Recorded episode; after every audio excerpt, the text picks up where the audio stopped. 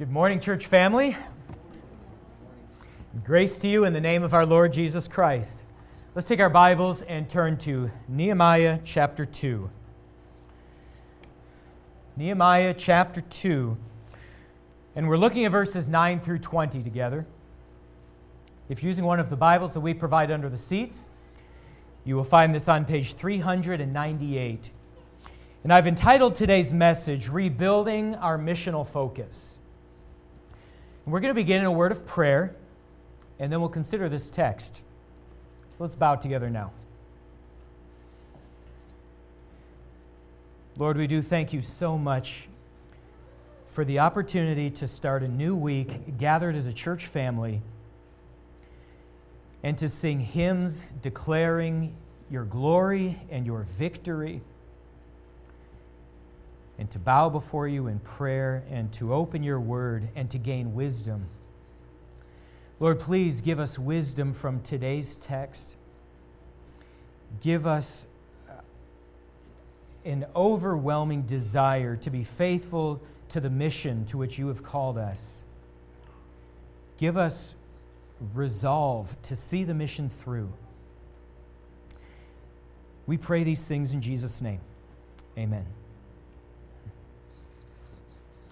So, my friends, God doesn't just call us to be leaders in this world, but He calls us to be missional leaders, which is to say that He calls us to be leaders who understand that there is a mission to complete. Leaders who have confidence about who they are in Christ, about what they stand for, about the task that lies before them, and about how to accomplish that task. We need leaders who have the resolve to see the task through, even if there is opposition along the way. Friends, this is the need of the hour. It's a need for mission driven spiritual leaders. And if you need a compelling example of this kind of leadership, then look no further than Nehemiah.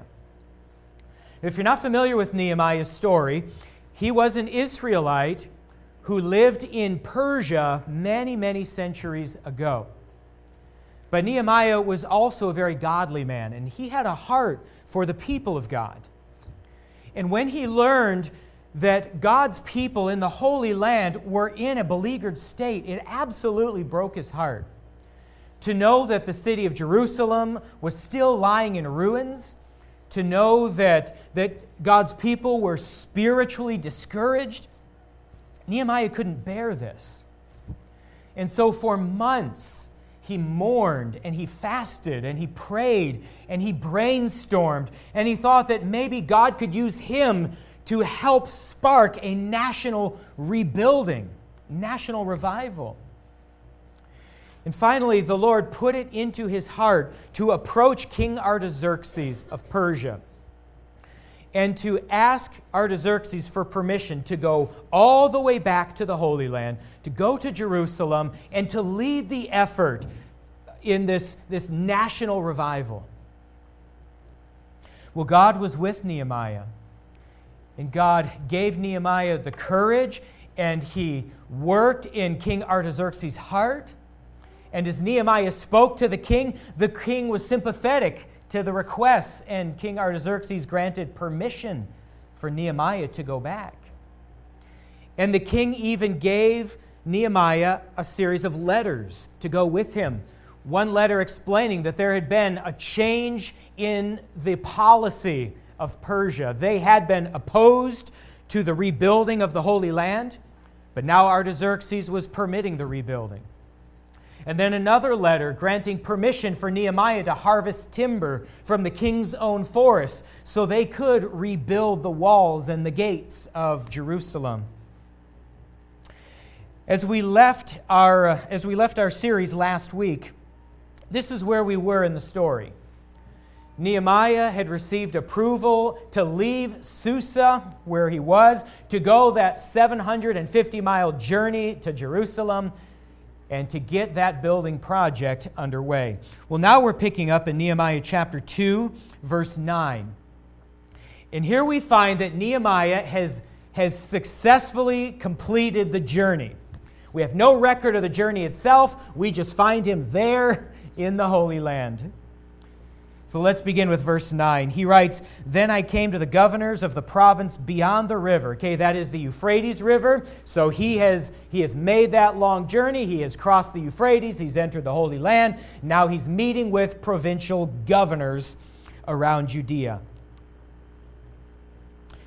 And he says he gave to those leaders the king's letters. So he, he shows them the letter granting permission to rebuild, and he shows them the letter giving permission to harvest the king's timber.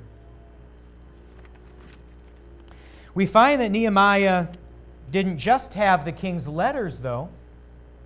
The end of the verse says, Now the king had sent with me officers of the army and horsemen. So not only did he have the king's letters, he also had the king's military with him. He had infantry and cavalry, and this was undoubtedly King Artaxerxes' own idea, and it speaks to the love that Artaxerxes had for his cupbearer Nehemiah, that he would ensure safe passage all the way to Jerusalem by giving him this military entourage. This guaranteed him safe passage. It also would have, would have helped to clarify King Artaxerxes' new policy that, yes, indeed, they could rebuild Jerusalem. Maybe more importantly than all of that, it meant Nehemiah got to enter the Holy Land in style. And that was cool. But now we come to verse 10.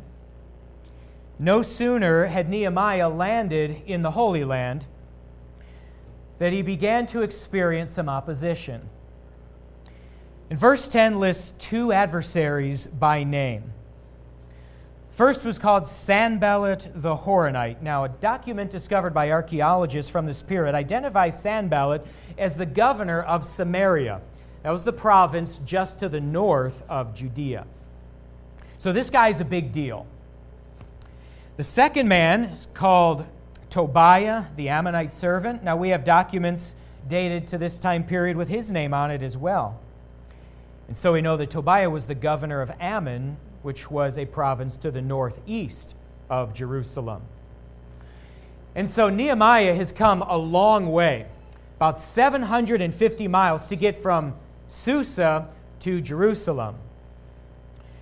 It's been an arduous journey, but Nehemiah is a man on a mission, and so he was willing to endure all of the trials of a long journey. And now he has come and immediately he has powerful adversaries to contend with. Verse 10 explains why Nehemiah's presence was upsetting these two men. It says it displeased them greatly that someone had come to seek the welfare of the people of Israel. See, that's why Nehemiah had been willing to make this journey. And it's why he was willing to face all of the adversities. He was a man on a mission. He wanted to see Israel rise from the ruins. He wanted to see that nation become a light to the Gentiles once more. He wanted to see people in Israel flourishing again. He wanted God to be glorified through this chosen nation. That's what was driving everything. And he believed that God had put this mission into his heart, and so he went and he faces these opponents. These opponents do not want what Nehemiah wants. They lead provinces around Judea. They are perfectly happy for Judea to remain in ashes. If their capital city can, can remain without walls, that is great with them. If the people can remain spiritually discouraged, that's all the better because it strengthens the hand of the surrounding peoples. Well, how is Nehemiah going to handle these powerful adversaries? Well, we find out the beginning of verse 11. He writes, So I went to Jerusalem. And I love that because nothing is going to deter this man from his task. Not governors of rival provinces, nothing is going to stop this man. Certainly not after all of these hundreds of miles of travel. You think he's going to be stopped by two politicians? No way. So he keeps on going. You see, friends, when you are convinced of your divine mandate, nothing is going to shake your resolve. Jerusalem was a long way from Susa. That wasn't going to stop Nehemiah. As he got close, rival provinces began to make threatening postures. That wasn't going to stop Nehemiah. He wasn't going to be deterred by anything. See, friends, leadership, true leadership, requires this kind of resolve. And where does this resolve come from? Well, it comes from that clear sense of mission. When you know who you are in Christ and you know what God would have you to do, that is all that you need to be able to face any kind of difficulty that you might have to confront. That's what was helping Nehemiah to continue on with his journey. Missional leaders are always driven by a sense of purpose. They set out with purpose and they continue on with purpose. Now we come to verses 11 through 16. We continue Nehemiah's story. He says, So I went to Jerusalem and I was there three days. Now, what was he doing for that three day period? The text doesn't say, but I think we can surmise that he was probably resting for a good deal of it. It was a long, arduous journey. He needed to rest. You understand that there is nothing ungodly about resting from time to time. In fact, sometimes a nap is the godliest thing that you can do. Mark 6:31, Jesus says to his disciples, "Come away by yourselves to a desolate place and rest a while." And then Mark adds, "For many were coming and going, and they had no leisure even to eat."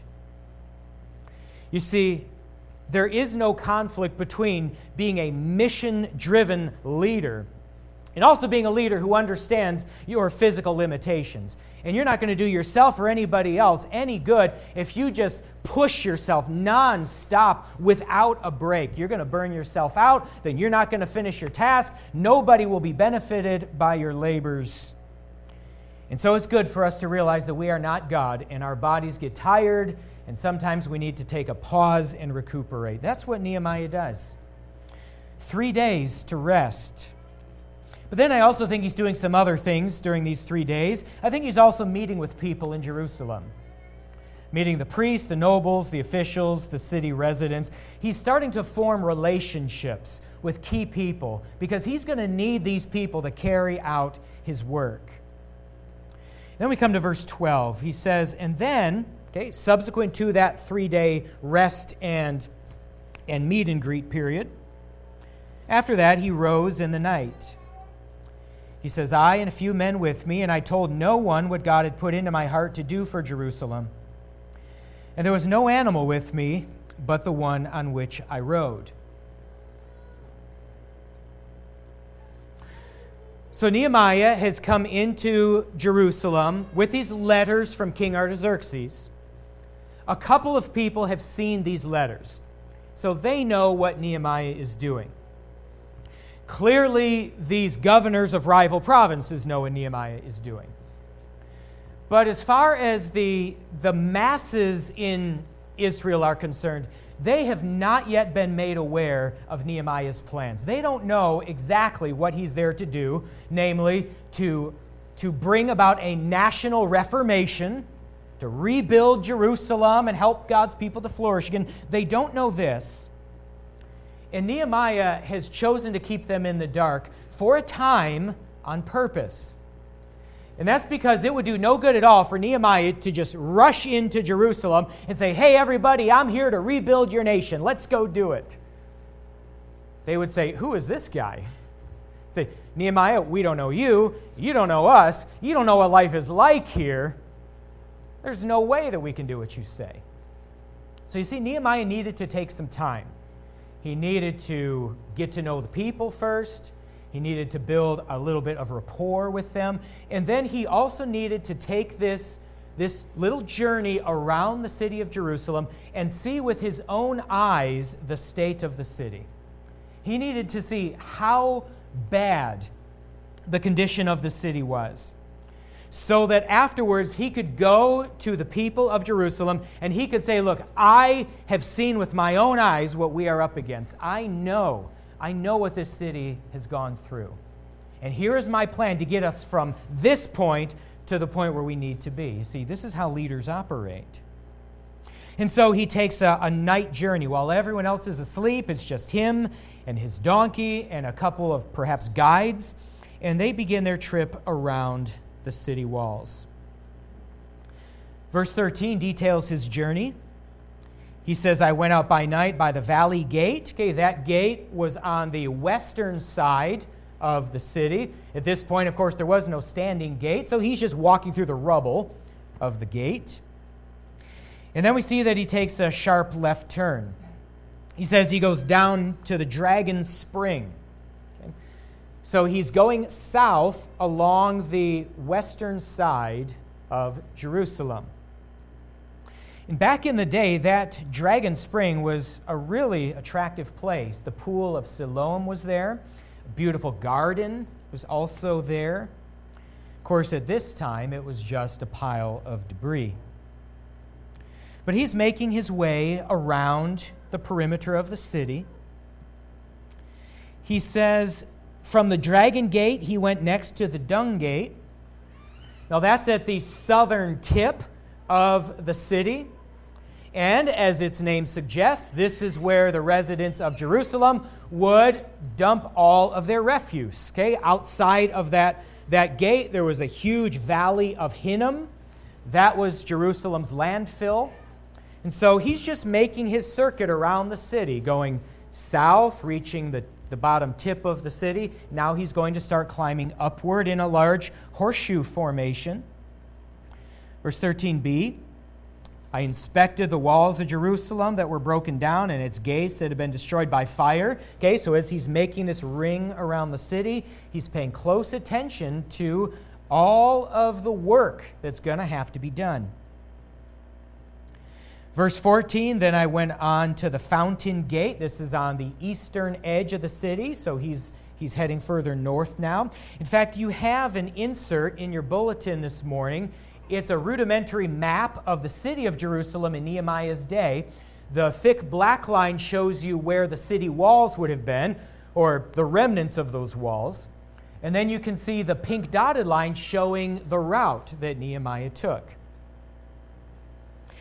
He makes it to the fountain gate on the eastern side of the city and to the king's pool. But then he writes, end of verse 14, but there was no room for the animal that was under me to pass. So apparently, at this point in the circuit, he encounters a, a pile of debris that is just so massive and unstable that his donkey cannot traverse it. So at this point, Nehemiah has to dismount and he's going to continue on foot. Now, interestingly, in 1961, an archaeologist named Kathleen Kenyon unearthed a massive pile of rubble at this exact spot. And she concluded that this was rubble left behind from King Nebuchadnezzar's conquest of Jerusalem back in 586 BC. And this is undoubtedly the exact same pile that Nehemiah encountered as he was making his trip around. Okay, so this city had been in ruins for more than a hundred years at this point. Nebuchadnezzar had destroyed the city wall so that his army could march through, and the ruins are still there, and Nehemiah and his animal cannot pass together. He's got to get off his animal, he's got to go on foot in a more circuitous route uh, around the rubble. Then, verse 15, he says, I went up in the night by the valley and inspected the wall. Okay, so he is He's on the outside of that debris field and he's hugging the edge of the valley that wraps around the east side of the city, continuing to ex- inspect everything that he can. And then, end of verse 15, he says, I turned back and entered by the valley gate, and so returns. So at that point, he doubles back, retraces his steps, re enters the city at the point that he had departed. Nehemiah has done all of this so that he can have a clear eyed view of the condition of Jerusalem. You see, friends, this is another important principle of leadership. You have to know your starting point before you can start moving people toward your goal. This requires making a careful assessment of the present state of affairs, and it also requires the ability to be able to look at things with an objective viewpoint. Someone explained this to me years ago that the difference between a dreamer and a leader is this that a dreamer can imagine a better future for people. But the leader knows all of the steps that will be required to get from where we are now to that better state. Well, Nehemiah is clearly a leader, a leader with a powerful sense of mission. And so he has made this careful inspection of Jerusalem so he can know exactly where things stand because he knows where he wants them to be. Now he is able to determine the steps that it will take to get from here to there. And now that he's done all of this difficult work, he is ready to start rallying the faithful. We see this verse 17. Nehemiah starts with the negative and then he turns to the positive. Well, let me start in verse 16, in fact. He says, And the, the officials did not know where I'd gone or what I was doing. And I'd not yet told the Jews, the priests, the nobles, the officials, and the rest who were to do the work. Now, verse 17, he's ready. It's time to start getting some buy in for this project. He begins with the negative. Then I said to them, You see the trouble we are in, how Jerusalem lies in ruins with its gates burned.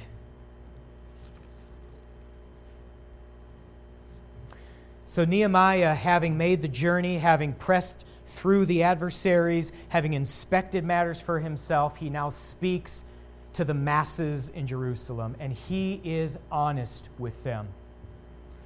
A leader must always be honest with their people. And he says to the residents of Jerusalem, I am not going to sugarcoat this. You and I both see it. We're in trouble. Things are not good here right now. He couldn't even circle the entire city because the debris fields were so great.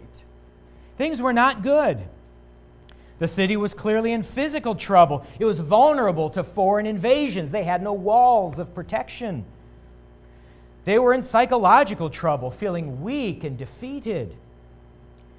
They were spiritually troubled. After all, this nation had been set up as a light to the Gentiles. But what Gentiles could take this nation seriously? Their nations had cities with walls. Israel, God's chosen nation, it was a pile of ashes. This was a spiritual crisis, too. And they all felt it. But you also notice something very important here in Nehemiah's words. You notice the pronouns that he uses? He says, You see the trouble that we are in. We. Now, Nehemiah was born and raised in Persia. In, he was then serving in Susa, the king's winter resort. But notice how he identifies himself with God's people in Israel here. He was an Israelite, and he identifies with the Israelites. This is another important quality in leadership. It will not do for a man to say, Look, you guys, you're really in trouble here. But don't worry, I'm here to save you from it. No, there must not be a barrier between the leader and his people. There must be a sense that we are all in this together. And that's what Nehemiah does. He says, We, we are in this mess. We're living in this heap of ash. But together we can get out of it. Together we can be all that God would have us to be again. He goes on, second part of verse 17, and he says, Now come, let us build the wall of Jerusalem. Yes, we're in trouble, but we can fix it. We can rebuild the walls. And look what would happen if they did. He says, We will no longer suffer derision. Because you see, that was the state of God's people at this point. Just an object of ridicule from all of the nations surrounding them. Look at these people. They claim to be God's chosen people. This is the Holy Land. Look at it, it's in ruins. Who can take these people seriously? Nehemiah says, I see that. I see we're in bad shape. But together, together, if we will catch a vision of what God would, would have us to be again, and if together we will pick up our shovels and get to work, we can be all that God would have us to be. We can rebuild this city. We don't have to live among the ruins any longer. We can be as a shining city on a hill. We can be a, a place where people are drawn to the God of heaven again. It can all happen. We can do it together. You see, the best leaders are inspirational. They help their people see the possibilities and then see how they will get there if they only work together.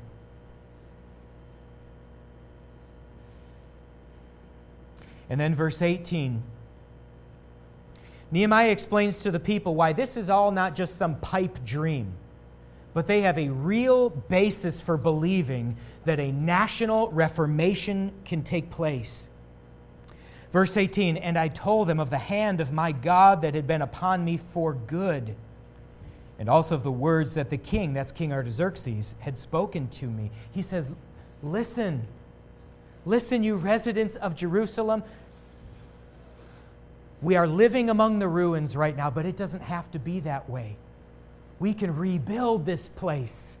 We can make it all that it ought to be. And here's how I know it it's because months and months ago, when I heard the news about the sorry state of Jerusalem, I began to pray and to fast and to brainstorm and to beg God to do something new among his people.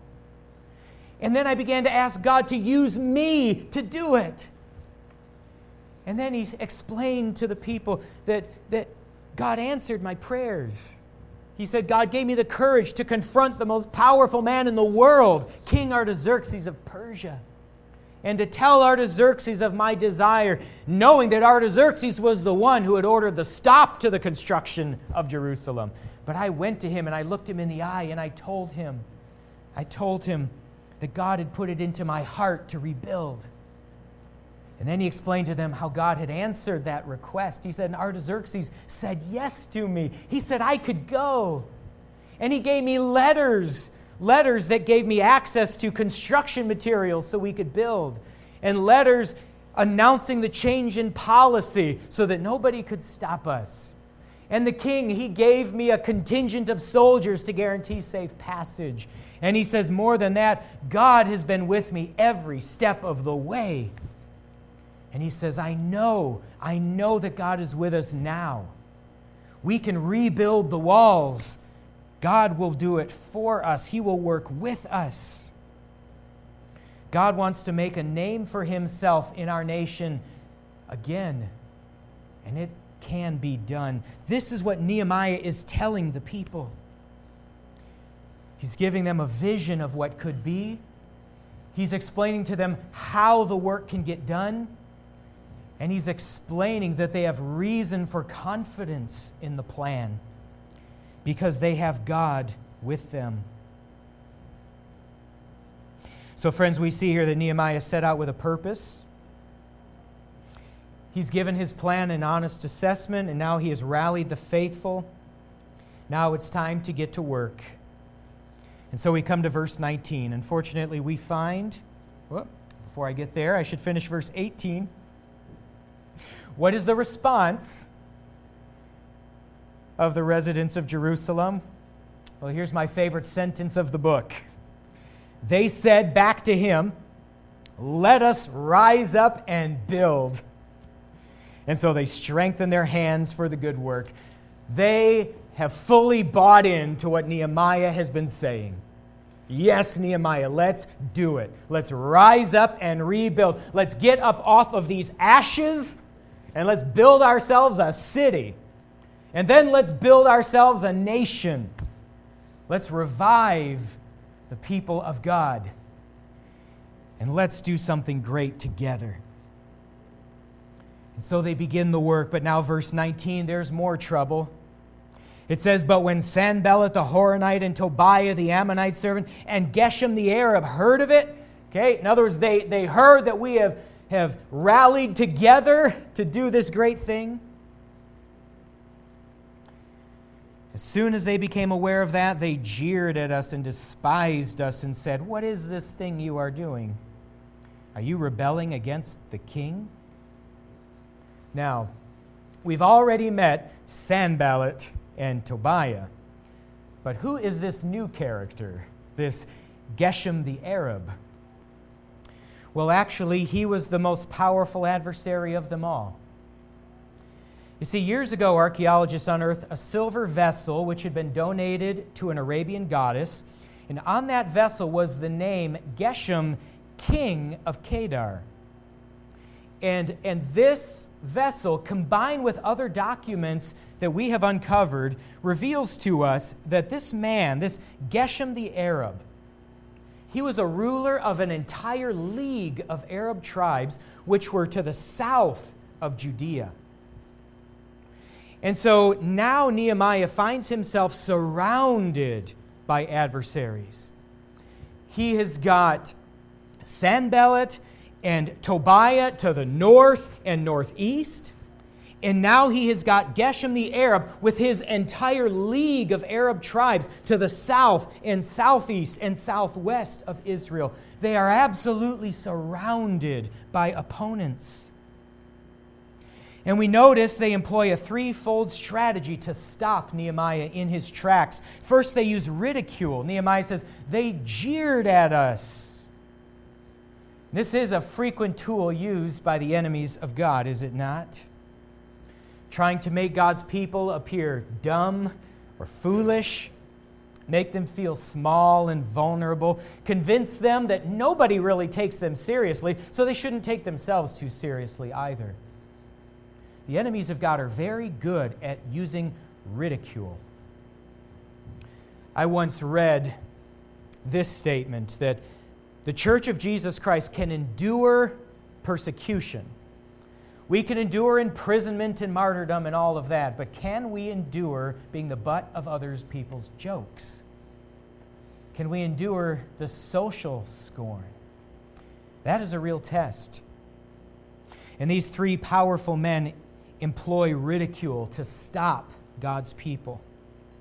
But they also use contempt. Nehemiah says they despised us. That means they, they poured out their angry vitriol on them.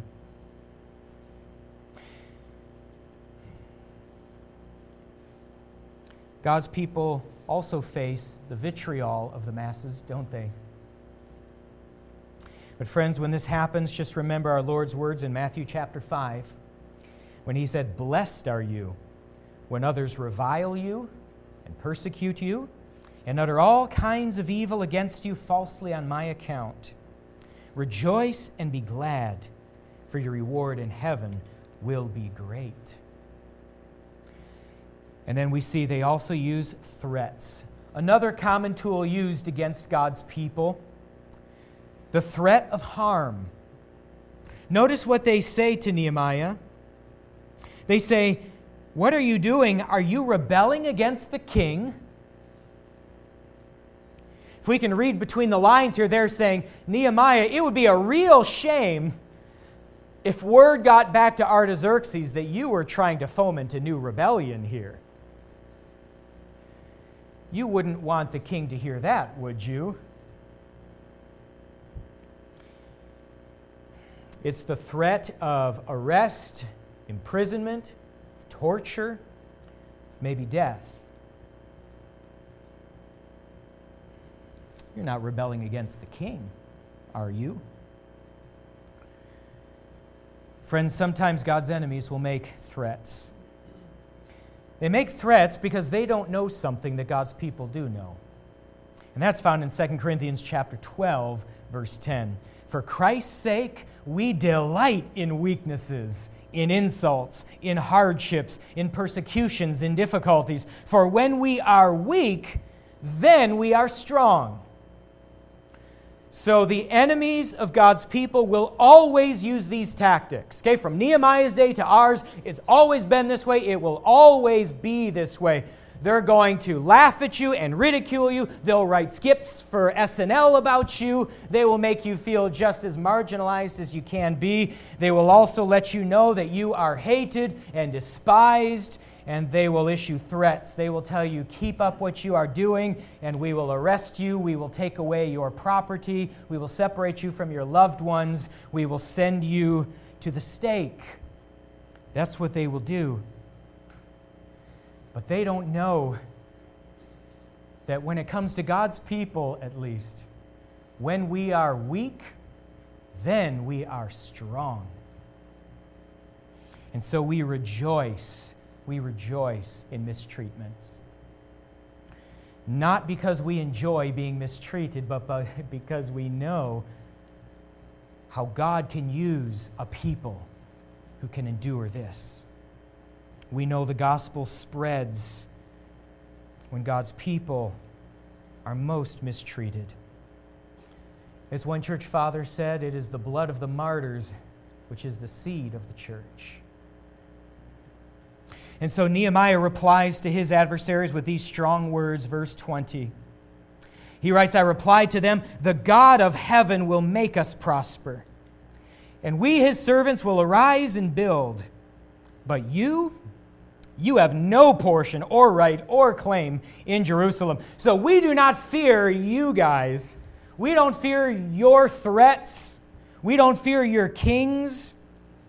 We have a divine mandate for this project and we will succeed. We are working under the authority of the King of heaven, and so our King is way bigger than yours. We're not afraid of that. As far as the ridicule, we'll not be deterred by you. We're going to pick up our tools and build, and you're going to watch this city come back to life.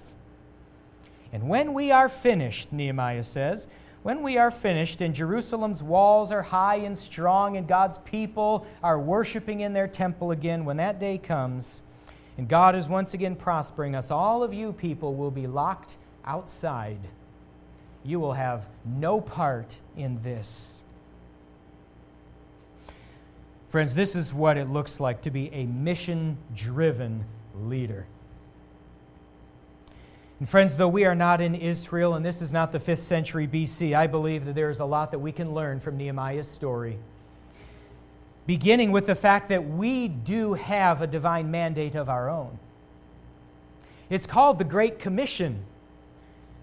And it comes directly from Jesus, and he says this to us All authority in heaven and on earth has been given to me. Therefore, go make disciples of all the nations, baptizing them in the name of the Father, Son, and Holy Spirit, and then teaching them all things that I have commanded you. There is our mandate, friends. We are to go, to open our mouths, to speak, to share the words of gospel life and as people come to saving faith in Christ, to baptize them and to teach them everything that Christ taught. Our task is to build the church of Jesus Christ under his headship and by his grace. God has told us how to carry out this task. He, he tells us in his word how the work is to be fulfilled. And friends, God has told us what to expect along the way. There will be ridicule, there will be vitriol, there will be threats. For some, there will be true persecution. And that's why the church in America is not faring so well today. It's why we're not bold in our speech. It's why in America, we are modifying long held doctrines of the faith. It's why we are watering down the demands of discipleship because we are scared. We are scared. Our sense of mission is being clouded by fear. We're being overcome with the desire to please the non believer rather than to win the non believer to Christ. Friends, things are not faring well today, and so there is a need in this hour for us to rebuild our own resolve, to become missional leaders, to become a people that does not cower in the face of ridicule and contempt and in threats. There's a need for us to be bold and to trust that if God has given us a work to do, then God will grant us success. We may not know the future of our singular local church, but we know that He has promised the success of His global church. We have a part in building that here. Friends, let us learn to be missional leaders. Let us be the kinds of leaders that God needs us to be. And may God grant us success here in Marshall and around the world, just as He gave success to Nehemiah and those who followed him. Let's close in a word of prayer now. Father, we thank you for this passage. We pray that you would help us to be bold, to be courageous, to be willing to speak, to, to declare your truth in the public square. And Lord, we pray that you would give us the confidence that we are your people, fulfilling your work, and that you will grant us success. Help us, Lord, to go forth in that confidence, and we pray it in Jesus' name. Amen.